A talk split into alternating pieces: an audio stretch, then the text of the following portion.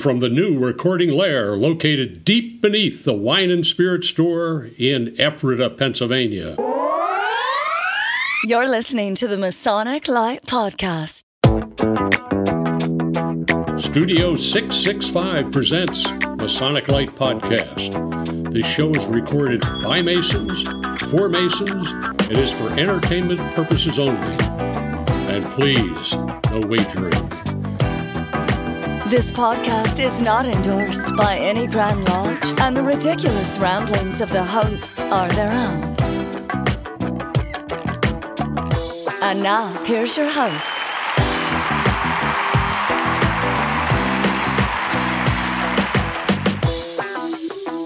Good evening, everybody. Hey, it's Pete, the Masonic Light Podcast. We're here for episode number 107. 107. Can't believe it. Amazing. Can't believe it. Haven't been arrested yet. Oh wow. Wow, Tim, you're real excited. Um, so, um, so on tonight's inter- episode, we're doing it kind of out of order. We did the, um, we actually interviewed Toby Hansen from the Oddfellows uh, a couple weeks ago, but that's going to be this episode. Um, so we're going to get back to our normal nonsense. Larry, what have you been up to for the past couple weeks? Well, not a whole lot, and as you know from the pictures today, I missed the goose and gridiron, so that's pretty much it. Oh. Zero. Nah. Larry, you have one thing that you do, and you didn't do it. Yes, but I've been faithfully attending tall cedars. Well, thank you for thank you for your support. Nice. Um, and Jack, you you faithfully attend Tall Cedars, but you're not going to be there for the ceremonial, so I still can't give you a pyramid.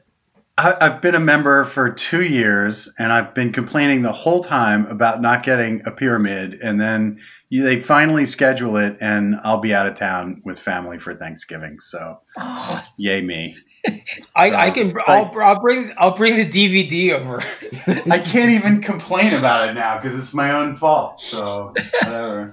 Anyway, so, what have you been up to? You you brought chocolate to our last uh, Tall Cedars meeting. That was nice. I, thank you. I did the the junior senior night, uh, and James reached out to Intermezzo by Stephanie for some appropriate chocolates, and I hope everybody enjoyed them. They were it was a lot of chocolate, um, but um, that was a that was a fun time. And then since then, we've had extra meetings and stated meetings. We just had a stated meeting um, this week, our November meeting, as it were and that's always veterans and all that good stuff. But what's exciting for me is I'm meeting again with the candidates because they're starting to get take their degrees, and that's really my that's my thing. I love meeting with the guys and sort of peeling back the layers and explaining what what things you know mean and how to how to see symbols really in life all the time. You know, we're surrounded by them all the time, and we just we don't even notice them.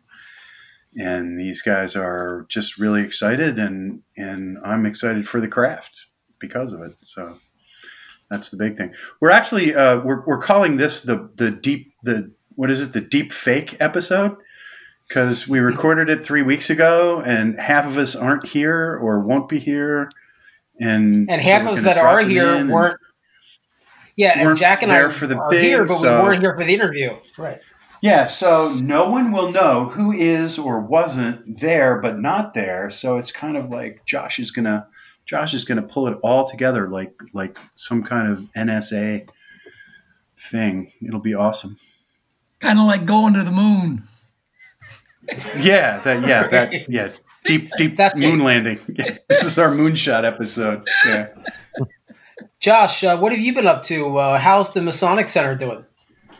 Uh, I think it's it's doing better. Um, I was notified that we can, I guess, hold some some lodge meetings in the auditorium on the second floor. Uh, I guess that's where the Scottish Rite does their thing. But um, you know, we have already arranged to to have our meetings with at Millersville through December. So I think we're just gonna stick it out there. So you mean having ten people in a fifteen thousand square foot auditorium isn't appealing to you? Well, I mean, I, I don't even know if it would be ten people. but no, it's not. it's the 20 square foot uh, elevator that's the problem, Pete. That's not, they'll, they'll be they'll all be licking the numbers on the elevator door, and then who knows what happens after that. You need to Well, talk to I'll, I'll, you need to talk to Jeff Moyer about the elevator. He's got a story. No, I well, bet he there's does. a there's a there's a rumor that I made eye contact and I will be on the board of directors for Goodwin Council for the ensuing Masonic year beginning on St. John's Day next. So Oh, good for you. Good for you. I'll be able so I'll be able to give some updates of the comings and goings of what's going on there. That's good. That's good. This is good news. Progress. Um, yes. So let me see what is going on with me. Uh, Tall Cedars. Um, this may not be a big deal for most of you out there in the Masonic world, but y- you know, it's a different world when you become the secretary of an organization. So I was Grand Tall Cedar last year, and I was blissfully blissfully stupid until I became scribe and I got the books and I realized that we had fifty thousand dollars laying around, earning 0.005 percent interest. Uh, so I'm happy to report that uh, it took about six months, but we finally have gotten this money invested into an interest-bearing account. And so for the past couple weeks, I've been working on the newsletter. And as far as Grotto goes, I'm president of the Pennsylvania Grotto Association, and I'm working on our event that's going to be in April. You're all invited, Grotto or not. You'll be Grotto when you leave. so, yeah, that's it. So, hey, let's You'll be a- grotto when you leave. Is that an adjective now? You'll be grotto when you leave. What, what about what about Tim? Tim, what have you been up to? So since our last episode, um, really haven't done a whole lot masonically. On uh, the 2nd of October, uh, Eureka West Shore Lives number 302 in Mechanicsburg, Pennsylvania, held its, or excuse me, its November stated meeting.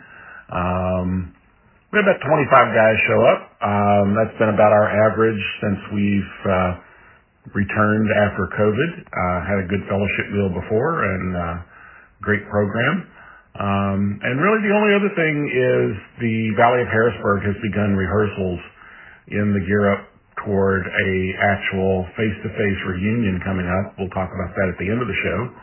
Um, but I've been doing that, uh, again, just helping a couple secretaries uh, set up their online due systems.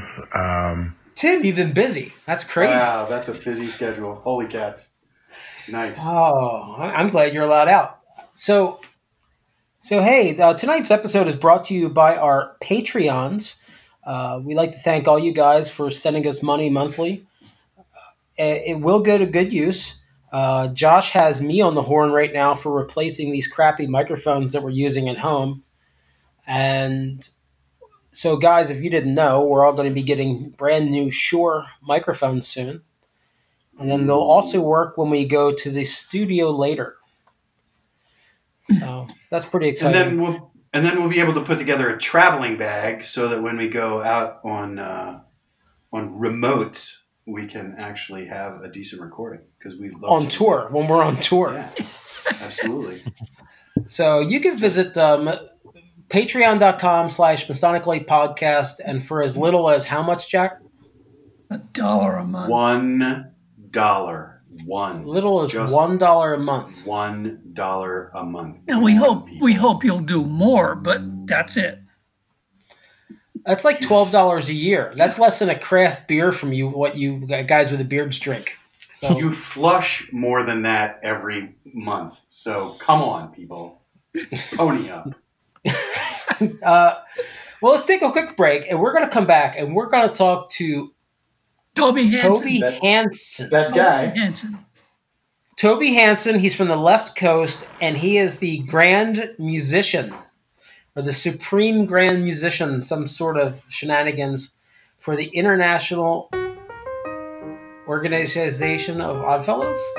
Uh, the Oddfellows. So, we'll be right back. Why choose George J. Grove and Sons for your next home improvement project? At George J. Grove and Sons, we've built our reputation on quality and trust for more than 50 years. For planning to materials to installation, George J. Grove promises a home improvement experience second to none. Whether your goal is reducing energy costs, decreasing maintenance, updating curb appeal, or simply increasing the value of your home, the George J. Grove team will recommend and provide solutions that stand the test of time. Call 717 393 0859 for an estimate or visit us at georgejgrove.com.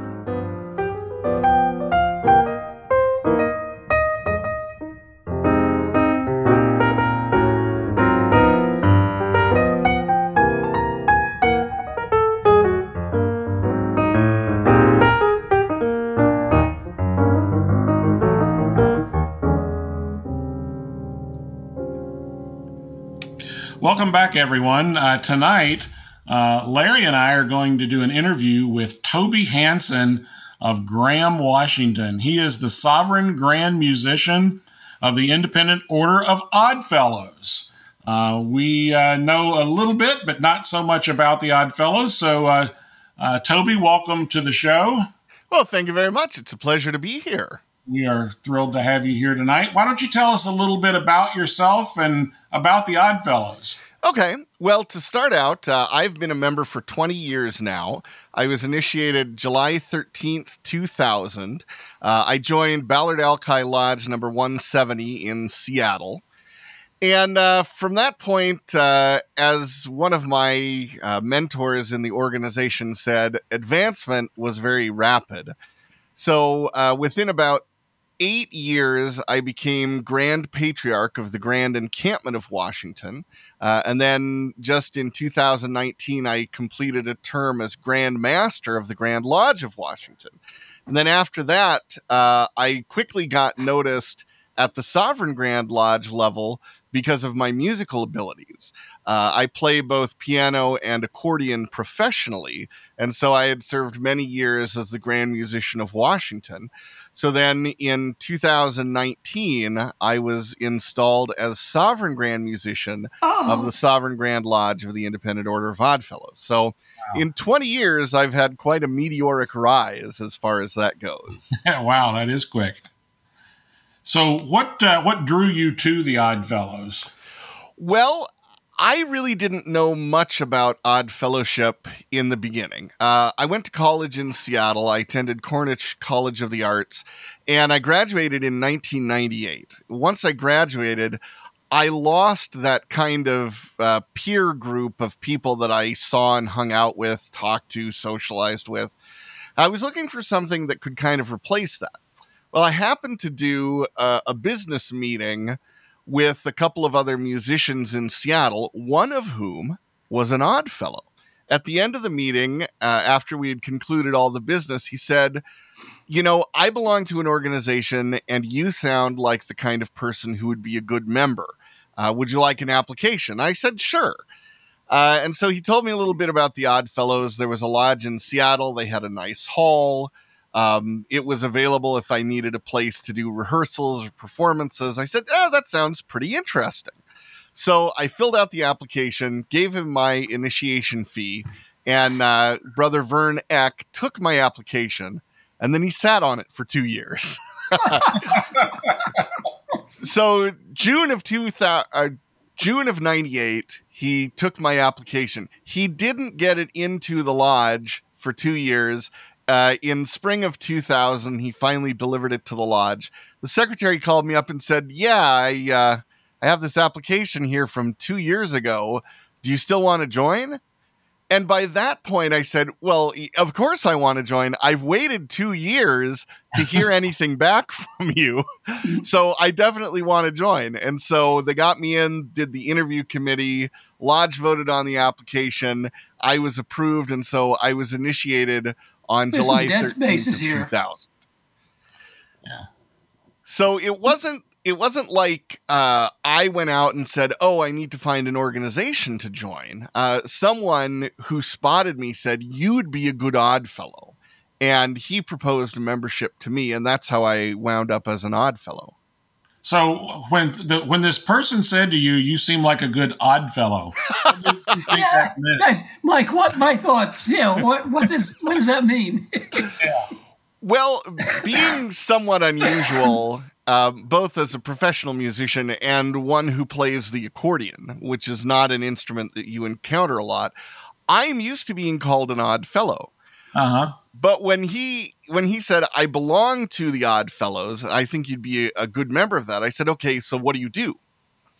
And this is always uh, the point of contention for a lot of members because nobody really knows how to describe Odd Fellowship on its own.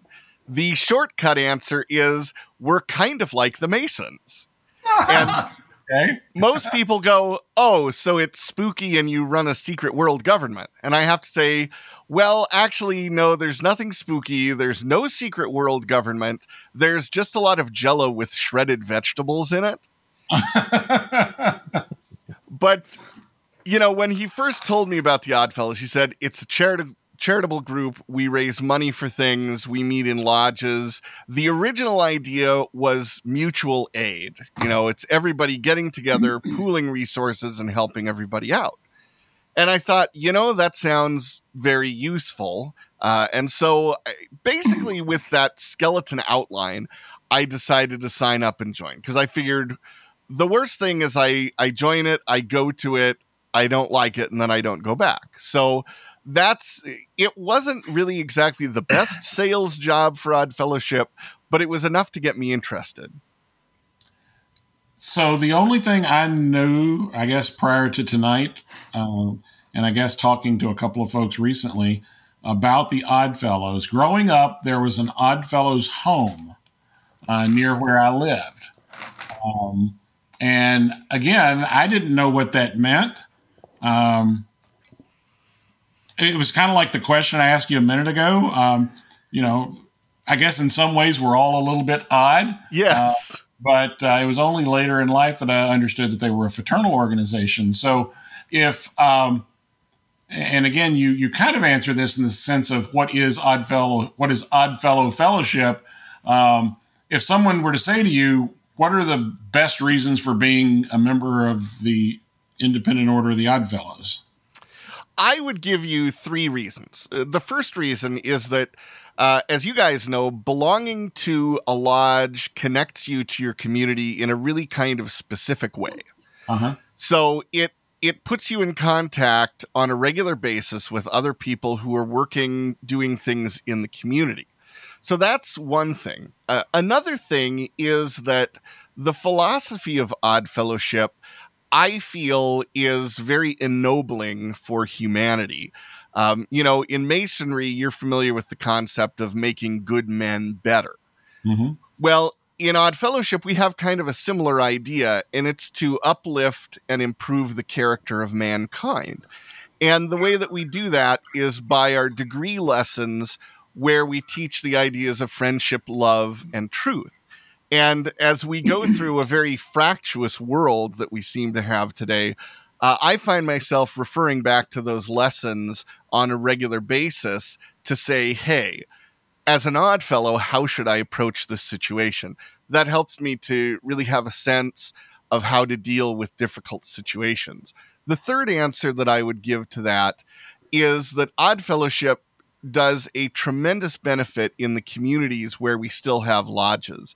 So, just like a lot of Masonic lodges have specific projects that they support on a local level, Oddfellow lodges do the same thing. So, uh, in my associate lodge, which is the one I'm visiting tonight, Buckley number 75, uh, we make very sizable donations to the food bank every year. And we tend to do our donations during the off times. Everybody thinks about giving to the food bank in the fall leading up to Thanksgiving and Christmas. Uh, but not many people are thinking of the food bank in July. So we tend to give them chunks of money in the off season when it really helps them get by. So I think those are really, for me, the three compelling reasons for Odd Fellowship. Okay. Um, how many Odd Fellows are there? That's a good question. Um, I haven't seen recent numbers from the Sovereign Grand Lodge because we didn't have a Sovereign Grand Lodge session this summer. Roughly about 600,000 in the world. Okay. In the world. And are they, I take it, in many, many different countries then? I think the, the current estimate is 29 countries around the world. Right now, our biggest area of growth is in the Philippines. Uh, about 20 years ago, just at the time that I was joining, there was a group of young people in the Philippines who were looking for a way to provide some community services. They happened to find the Odd Fellows. Sovereign Grand Lodge sent a delegation over to the Philippines, met with them, initiated them, and conferred the degrees. They formed a lodge in 2001. And at last count, uh, I just uh, saw a post from the Grand Lodge of the Philippines on Facebook. They're up to 25 lodges in the Philippines in less than 20 years. Wow. Okay. That's pretty good. You guys, yeah. uh, one of the things I noticed, Toby Joe, you allow, you allow women in your fraternity. That's right, correct? We do. Unlike the Masons. Okay. Well, it's it's a different way than uh, how women are incorporated into the constellation of Masonic groups. You know, obviously there's Eastern Star, uh, which mm-hmm. is primarily for the the relatives of Masons. But in Odd Fellowship, uh, we took a little different approach. Uh, originally, we had basically the same idea as Eastern Star with the Rebekahs. Uh, originally, to be a Rebekah, you had to have uh, a familial relation to a third degree Odd Fellow, and there had to be a third degree Odd Fellow present to open a Rebekah Lodge. Over the years, as the status of women and their participation in society has changed, the Rebekah degree changed such that it really became a very independent auxiliary. So you didn't have to have a third degree odd fellow to open a Rebekah Lodge anymore. Uh, women could have all of the leadership positions in the lodge, uh, all the way up to the Rebekah Assembly for each state or province, where women basically ran the show for themselves.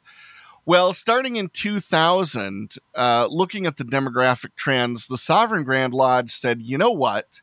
For many years, it's been possible for Oddfellows to join Rebekah Lodges. Why don't we open it up so Rebekah's can join Oddfellow Lodges? And that's a change that was made in 2000. It came into effect in 2001. So, in my jurisdiction in Washington, we saw a huge bump in membership that happened as the wives of all of these Oddfellows finally went and joined the Oddfellows Lodge. And it's created some really interesting situations for our upper branches uh, above the regular subordinate lodge, which would be similar to the Blue Lodge in Masonry. We have a body called the encampment. And it used to be there were separate encampment bodies for Oddfellows and Rebekahs. Oddfellows would join an encampment, Rebekahs would join a ladies' encampment auxiliary. Well, it so happened that with female members of the Oddfellows, females could then join the encampment, and so they became patriarchs of an encampment, even though they were female. And we actually elected a female grand patriarch as leader of our grand encampment in Washington one year because all of a sudden, with women coming up on that side of the order, we could have women in leadership positions. And there have been a few female grand masters uh, of grand lodges and Odd Fellowship. And we also, just at the 2019 session of the Sovereign Grand Lodge, elected Michelle Heckert as our first female Sovereign Grand Warden. So in a couple years, she'll be our first female Sovereign Grand Master. It's awesome. yeah, it's it's one of the things that really differentiates Odd Fellowship from Masonry, uh, because as Odd Fellowship goes, it was always focused on being a group that was doing something to engage with primarily working people, and so as things have changed engaging with working people has changed. Uh, for example, uh, my associate lodge, Buckley 75, we have a group of elevator maintenance guys who belong to that lodge. Frequently, they stay late at work, and when they come to lodge, they still got their Carhartt work clothes on. So we just throw a collar on them and say, "All right, brother, come on in." I know one of the things in Freemasonry, depending on which appendant body we belong to, there are certain things that we financially try to do, like with Tall Cedars, muscular dystrophy, uh, with the Grotto, uh, help for dental programs for uh, uh, people, for young people, basically. And one of the things that I captivated me, since I'm an old man who has arthritis, is you folks every year give a sizable amount of money through your arthritis advisory board. And we do. A big amount of money uh, to visual research, which I think is fantastic. To me, both of those are old age problems. Well, if you ever look at a program for a Grand Lodge session, uh, you'll notice that our membership does tend to skew a little bit on the older side. we wouldn't know anything about that. yeah, when when I went to Sovereign Grand Lodge the first year, which was 2018 in Baltimore, uh, I was looking through the program. You know, it was the commemorative program for the 200 years of Odd Fellowship in North America. So it was collector's edition, you know, nice pictures and advertisements. They were all diabetic supplies, uh, compression socks, electric scooters, uh, you know, things that an older population would tend to be interested in. Uh, we haven't had any advertisements from funeral parlors yet, but uh, you know that is that is actually a, a, traditional partner for Oddfellows lodges because uh, one of the tenets of Odd Fellowship is to bury the dead. So you frequently see cemeteries with IOOF or Oddfellows uh, or some other name connected to Odd Fellowship on them. Um, but we do support some very big projects at the Sovereign Grand Lodge level. Uh, for as far as visual research goes, uh, we have an endowed chair at Johns Hopkins University at the Wilmer Eye Institute, and that is the Oddfellows Chair. And so, any Oddfellow anywhere in the world who has uh, some sort of a vision problem, they get priority for a case review at the Wilmer Eye Institute from that. So if you're an odd fellow, you have some sort of special eye problem, uh, you know, beyond the usual cataracts or nearsightedness, uh, you go right to the front of the line as far as getting your case reviewed by our professor at Johns Hopkins. And we also give uh, on the order of several million dollars to the Arthritis Foundation every year as a result of our grassroots fundraising efforts. Each jurisdiction has an arthritis committee and they're in charge of raising money for the Arthritis Foundation for that jurisdiction.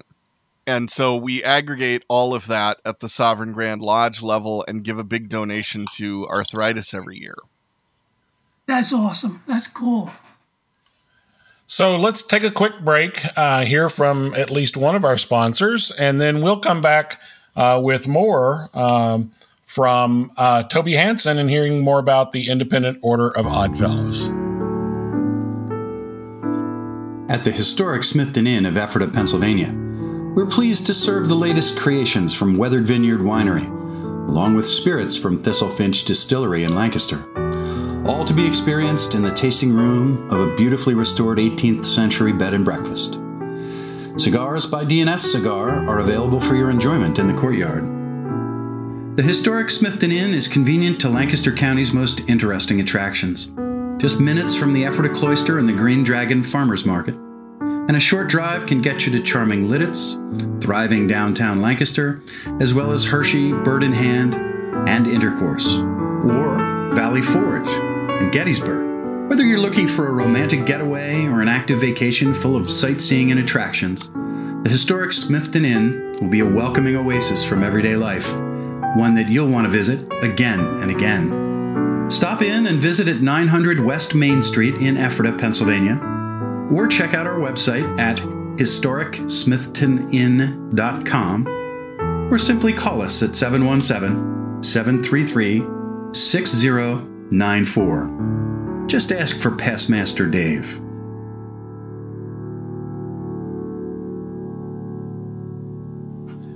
And we're back with Toby Hansen, uh, the sovereign grand musician of the Independent Order of Oddfellows. Um, Toby, tell us a little bit about a comparison, if you would, between uh, kind of your knowledge of Freemasonry and that of the Oddfellows. I'm sure there are many similarities. There are a lot of similarities. As you can imagine, with any kind of organized fraternal order, there are similarities. And to give you an idea, um, I'm from the Seattle area, and the Fraternal Order of Eagles was founded in Seattle in 1898. Um, that was originally a group of theater owners uh, who were trying to break the actors union, and they would have a meeting at one of the theaters downtown that had an eagle on the curtain. And so they formed a little club and said, okay, we're the Fraternal Order of Eagles. But since the only knowledge they had of fraternal orders was that several of the members happened to be odd fellows, they basically adopted everything in odd fellowship, changed all the names, and said, okay, instead of an inside guardian, you're an inner guard. And instead of a noble grand, you're a president. Even right down to the regalia, originally Eagles lodges would wear collars to indicate rank in a lodge, just like Oddfellows do. So, as you can imagine, there is a lot of similarity between any kind of fraternal orders. Odd Fellowship and Masonry basically both come from the same source. Now, everybody has their favorite made up origin story. My favorite made up origin story of the Odd Fellows is that it goes back to the Roman legionnaires in 59 AD and Emperor Nero granted them a charter to start a mutual protection agency. So they would all pool a certain amount of their wages and then help each other out. You know, if a soldier died in combat, they would take care of his widow and children, etc. That's completely bogus. The real roots of Odd Fellowship go back to 17th century England. Just like with Masonry, you had people in a trade who got together to protect the trade. With Odd Fellowship, you had a bunch of people who didn't belong to a trade, but they wanted the benefits of a mutual aid association.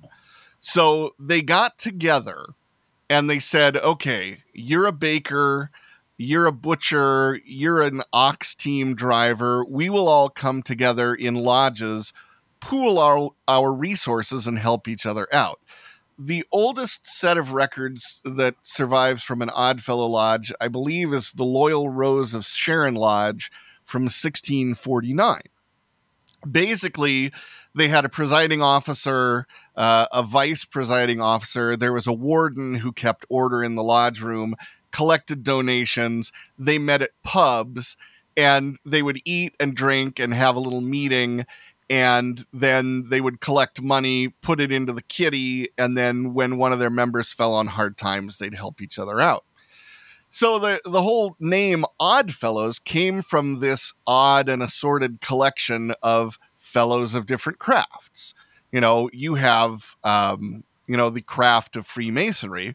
Well, we don't have a specific craft or a specific um, occupation that any of the original members belong to. So if you wanted the benefits of a guild, but you didn't have enough tradespeople to form your own, you joined the Oddfellows.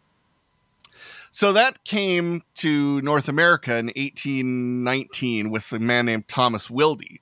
He came over here and he said, Okay, I miss being an odd fellow. He was a coach spring maker. He landed in Baltimore, put an ad in the newspaper and said, Are there any other English odd fellows here? I want to start a lodge. And fortunately, he found four other odd fellows in Baltimore. They started Washington Lodge number one, which still exists. And from there, Odd Fellowship grew very rapidly. So, coming from that kind of common background of working people helping each other out, Odd Fellowship adopted many of the things that were common of the early beginnings of fraternal orders. Now, if you look at the United Grand Lodge of England, that was founded in 1717. So mm-hmm. you got, got a little over 300 years of organized structured masonry from that. Masonic lodges came to North America very early on uh, with English settlement and colonization. Yep. Odd Fellowship was a little bit later to the party. I had the opportunity to look at and participate in the 1821 initiation ritual of the Oddfellows. We did it uh, last year at Sovereign Grand Lodge. And it was in many ways much closer to what you would find in a Masonic lodge. Uh, Noble Grand as the presiding officer, Vice Grand as the uh, vice presiding officer, and an officer that we don't have anymore in Odd Fellowship, but you would be very familiar with, and that is a Tyler.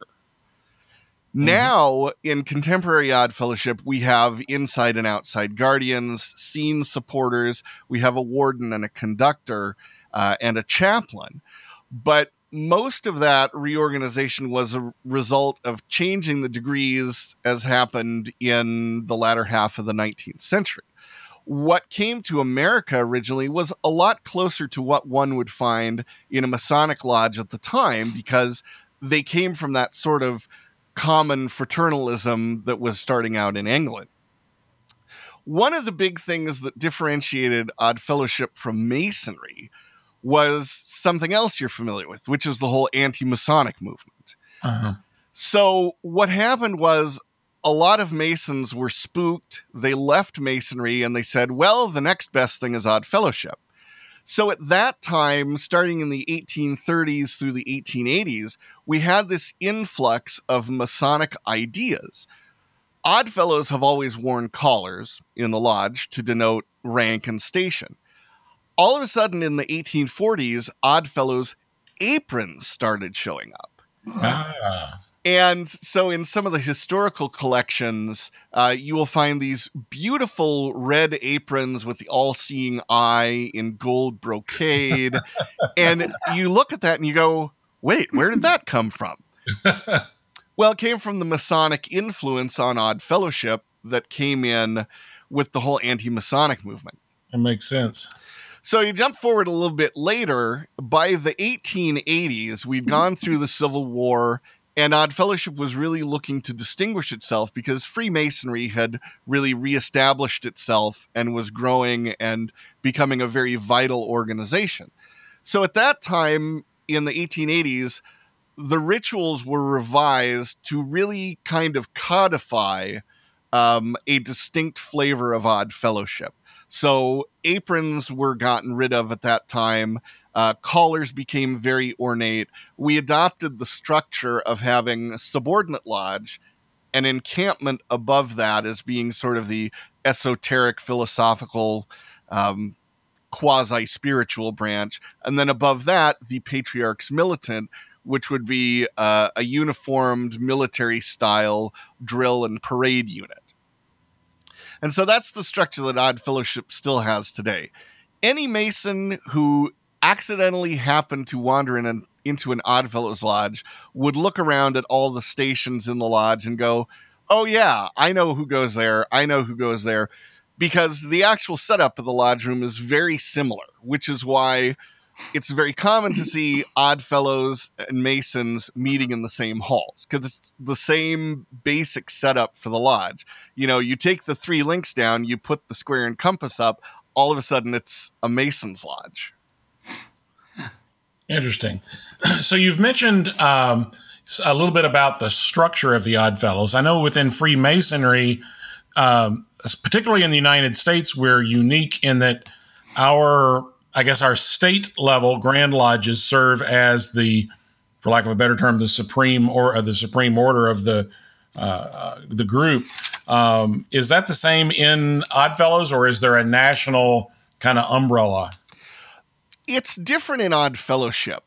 Um, one of the things from that reorganization in the 1880s was the idea that we wanted a vertically integrated system. In Masonry, you've got many different dependent bodies.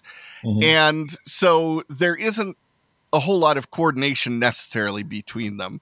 You know, there's so many things for a master mason to join. You can go join Royal Arch and Scottish Rite. There's Tall Cedars of Lebanon. There's the Grotto. There's the Shrine. There's just this wonderful constellation of groups to join. Odd Fellowship was always very much organized from the top down. Once Thomas Wildey chartered the first lodge in Baltimore, it took him about two years before he chartered a Grand Lodge of Maryland, and then a couple more years when he chartered the Grand Lodge of the United States. And so the Grand Lodge of the United States, which eventually became the Sovereign Grand Lodge with the addition of Canadian and overseas Grand Lodges, became the world standard bearer for Odd Fellowship. So when our ritual changes, when there is a change in the code, when anything happens, it happens at the Sovereign Grand Lodge, which is made up of representatives of all of the Grand Lodges all over the world. In North America, every state and uh, almost every Canadian province has a Grand Lodge. The Atlantic provinces have one combined Grand Lodge. There's a Grand Lodge in the Philippines. There's one in uh, each state in Australia has their own Grand Lodge. And then there's a Grand Lodge of Australasia, which covers all of the Grand Lodges on that side of the Pacific. There are also Grand Lodges of the European countries that have odd fellowship. All the Nordic countries, Finland, Sweden, Norway, Denmark, Iceland, they all have Grand Lodges. Switzerland has a Grand Lodge. Germany, uh, I think Poland has its own Grand Lodge now too. The Netherlands, they have a Grand Lodge. And then those send representatives over to the Sovereign Grand Lodge. So that is the worldwide leader of Odd Fellowship. Got it. Okay. So before the show tonight, you were talking about um, the independent order of Odd Fellows versus another group. Tell me a little bit about them just for a comparison? Well, there's three groups of odd fellows in the world now. There's the Manchester Unity of odd fellows, and that's based in the UK. So that is one of the original groups that grew out of the odd fellowship movement of the 16th and 17th centuries. Manchester Unity is ultimately what granted the charter to Thomas Wildey, to come to America and start the Independent Order of Odd Fellows. Originally, those first American lodges were part of the main Odd Fellowship that was going on in England. But at a certain point, they broke with the English Odd Fellows and said, no, we're going to establish our own order. And that's where the word independent comes from. So mm-hmm. the Independent Order was an offshoot of that. Well, if you know your fraternal history, you know that there was a point in England where the monarch was afraid of secret societies. Mm-hmm. That caused a lot of Masonic lodges to go dark, go underground, and the same thing happened to many Oddfellows lodges. Well, once they were allowed to start meeting again, many of the different small orders of Oddfellows started to group together. So there was a patriotic order, there was a loyal order of Oddfellows, there were these different small groups. They all merged together ultimately to form the Grand United Order of Odd Fellows. Now, in North America, the Grand United Order of Odd Fellows ended up being the African American version of Odd Fellowship because mm-hmm. unfortunately, the Independent Order early in its history in America decided this is an organization that may espouse universal brotherhood, but we're not going to allow anyone other than pure white people in the order. And I've actually read some of the previous journals from the Sovereign Grand Lodge where they argued about questions such as what if someone from Syria wants to join the Odd Fellows? Is that considered full white blood? Or what if someone from China wants to join the Odd Fellows? What if someone from North Africa wants to join the Odd Fellows. So there were these questions that kept coming up.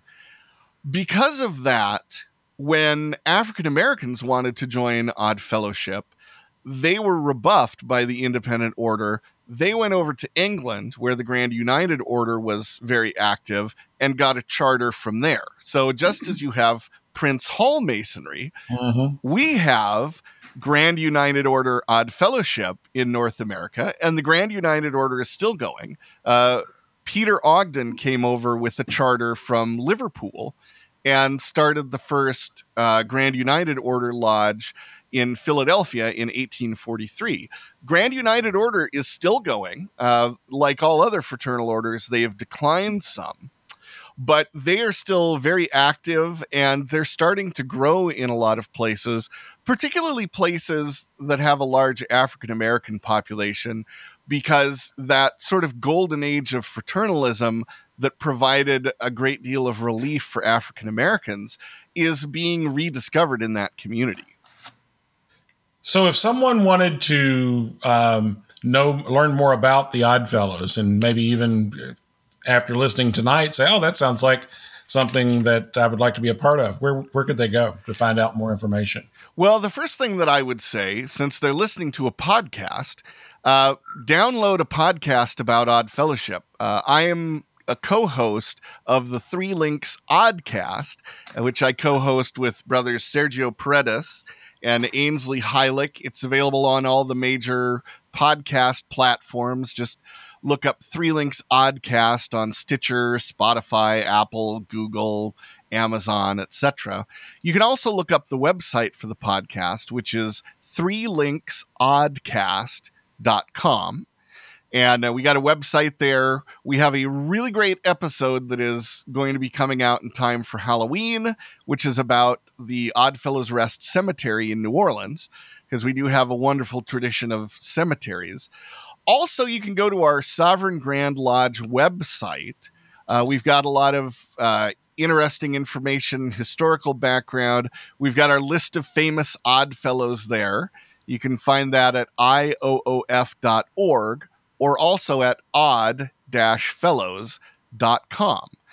Um, look around on Facebook. Many lodges, many grand lodges, uh, they have Facebook pages now, so you can look and see what's going on in your local Oddfellows Lodge.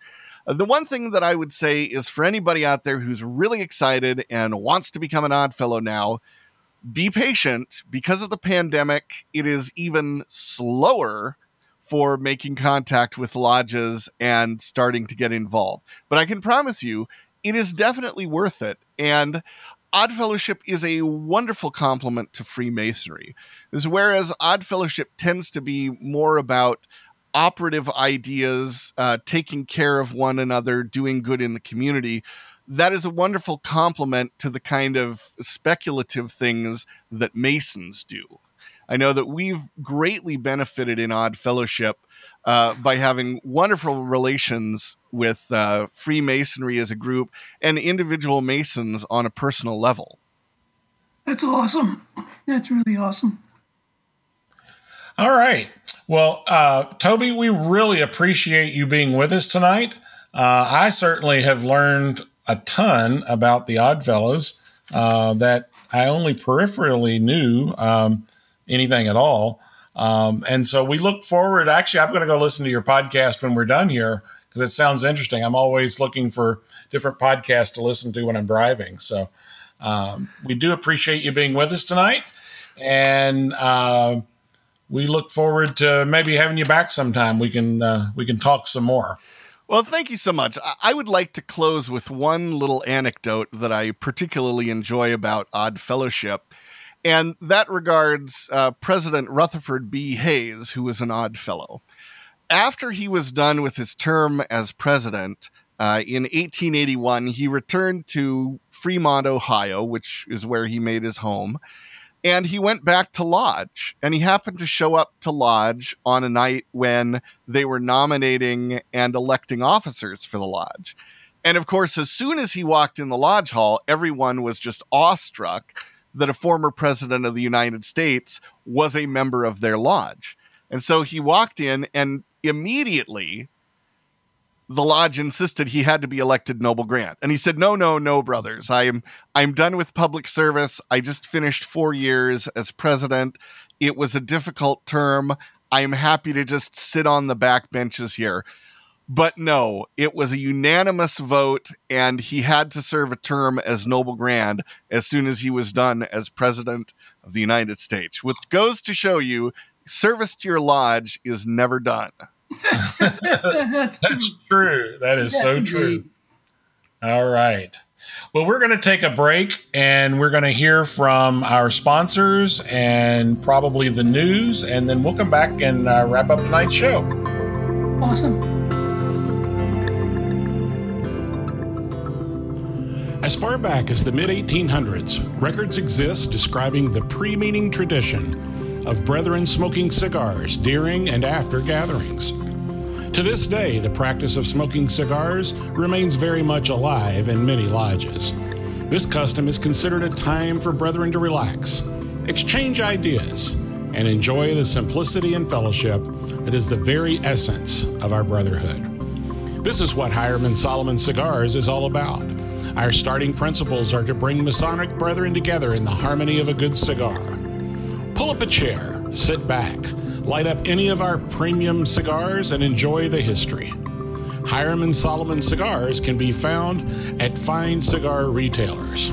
For a complete list, visit hiramandSolomonCigars.com or check them out on social media to find out when they'll be at a live event near you. Hiram and Solomon Cigars is pleased to be the official cigar of the Masonic Light Podcast.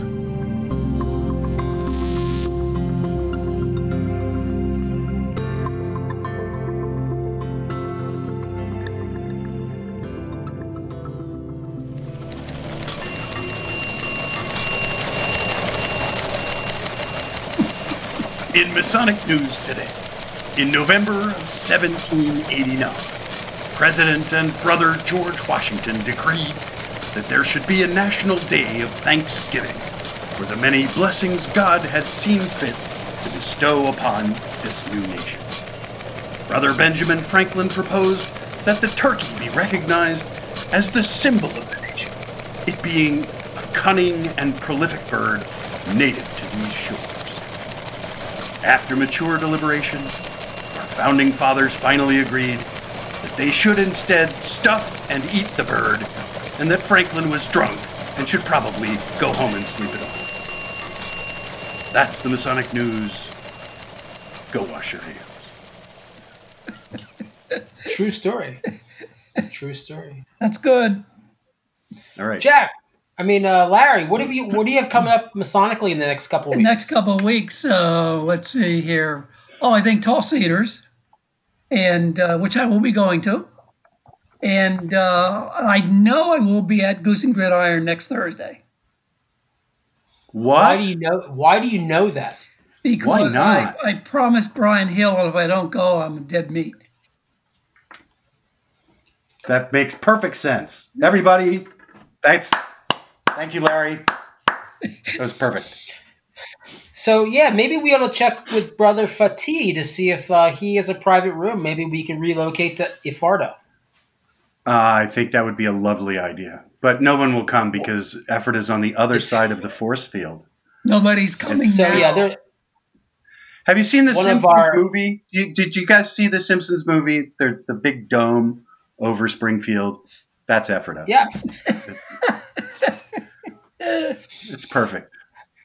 Yeah. So for our listeners, one of our Masonic brothers, um, he's in the restaurant business, and he just has spent all of COVID expanding and bought a new restaurant in Ephrata, and has totally like done all the physical physical work himself, and posted It- lots it's called the. Cloister Restaurant, and anybody uh, uh, who's listening um, and interested in supporting a brother, um, come on out. He's opening on uh, November the 16th, which is probably the day this episode will drop. So uh, inundate him with your Masonic goodliness and support um, support everybody that you know that's amazing that's got a business. This is going to be tough times. Um, it's going to I continue like- to be tough times. I like that we call him Fatih because that's his name, but all Right. of the all of the profane in the area just call him Mike because Well, get out. Really? yeah, they just call him Mike yeah, we because call him you know Mike too. Depends. Because they don't take the time to learn his real name, Ah, and it just it's- seems it's- more it's- American, I guess. it's so real. Oh. That's so Lancaster County. By the way, I'll, Uh, I'll put a plug in for him. His food is really, really very, very good. oh yeah. And be prepared Absolutely. to take a box home because they give you so much food you can't eat it all. Can we bill him for this, by the way? No, we didn't. not yet. All right. We, We have we Not have to give him some business, and then maybe next year we can send him a bill. All right, we're gonna do that. Uh, right. Josh, what's going on with you? Uh, not too much. We're getting ready to uh, do some degrees next month, so we're going to be Yay. brushing up on that stuff. Um, we got School of Instruction coming up. I guess we're doing that at. Um, well, I guess we're doing like a little breakout School of Instructions. Um, yeah, School of Instructions, Schools of Instruction. Uh, we're going to be doing that at Millersville with, I guess, Charles M. Howell Lodge and I think Columbia Lodge. Not sure. question, But yeah. Josh. What's up? Um, is there going to be a change of command in December? Uh, no. I'm going to be, uh, Doing a third year? yeah. You're gonna you're gonna do twenty. you're gonna do 20 second, second and a half. okay. Yeah. I'm going to call you Chris Gibson for the rest of the year. All right. Yes. yeah. But yeah. Brother Tim, Brother Tim, what do you have going on? So over the next couple of weeks, um, really just preparing for um, the Valley of Harrisburg's uh, face-to-face reunion on Saturday, November the 21st. Um, we invite everyone uh, in central Pennsylvania or actually across Pennsylvania if you're free that day and can come. Uh, we will have uh, social distance seating and masks and so on. So um, looking forward to that. Got several rehearsals in the lead up to that. Uh, and Ubar Grotto is having their um, election, I believe, on Sunday, November the 22nd. And um, and someone close to our podcast is running for office. So uh, let's turn out and support Jack and his bid. Um, so um, anyway, uh, that's about all I've got coming up uh, between now and Thanksgiving. Um, we'll have some things coming up immediately after that on our next episode, but uh, that's about it for now. Well, that's awesome. How about you, Jack? What do you have going on? I am going out of town, so I'm going up to uh, Boston to visit the kids up there and play with the grandbaby, and maybe wait around long enough for the next grandbaby to hatch. That would be cool. Whoa. Ooh. Yeah, she is. She, she she is looking a little bit like she swallowed a yoga ball right now. So she's she's Y- y- ready. This is going to be a grandson, correct? That's correct. Oh. We'll have to call him Demolay or something. No, he it did things didn't end well for that guy. Well, that's true, but he was a pretty important guy. We're still talking about him. So True, true. Uh, so what do I have going on? Um, I don't know. Tall cedars. Uh, that's about it. So who knows? Larry, Yo. Take us you home. have, uh, can you take us home because it's a weird episode and I want to watch some Sherlock on Netflix. Yeah, me too. Okay. Sounds good. All right. You ready? Cue the chickens. Special thanks ever to Lodge 665 for making our studio. Storing our equipment. Hopefully, we'll get back there one day. Thanks to Josh Lamberton, our producer and director. Thanks to Jack Harley, our news director. Tim Dedman, our marketing director. And our Masonic Light contributors, Michelle Snyder, Jim Stevens, and Doug Maddenford. I don't really have a whole lot to say. I was going to do some uh, staff changes, but I decided they were lame. So basically, I just want to thank everybody for listening. Thanks our, again to our Patreons who really help us do a lot of good things. So this is Larry Maris saying uh, good day, good night, wherever you are. Bye. That's it, Larry? I'm done. Larry, I, I, that was really, that was really sincere, though, Larry. I liked it. It was good, solid. I like it. Well, don't don't expect that every show. We we Larry, uh, uh say it, Pete. Do it, please. Do it. Say it. Larry, we need bourbon to get. You're much better with alcohol. Yes. Yes. And you know, I have a bottle out in the kitchen, really. So yeah, I should have had some beforehand. Okay. Ah, I'm clear. All right. Josh, you got this recording. All right. Ah! Bye. bye bye night, everybody. Bye, everybody. Bye, everybody. Keep it square.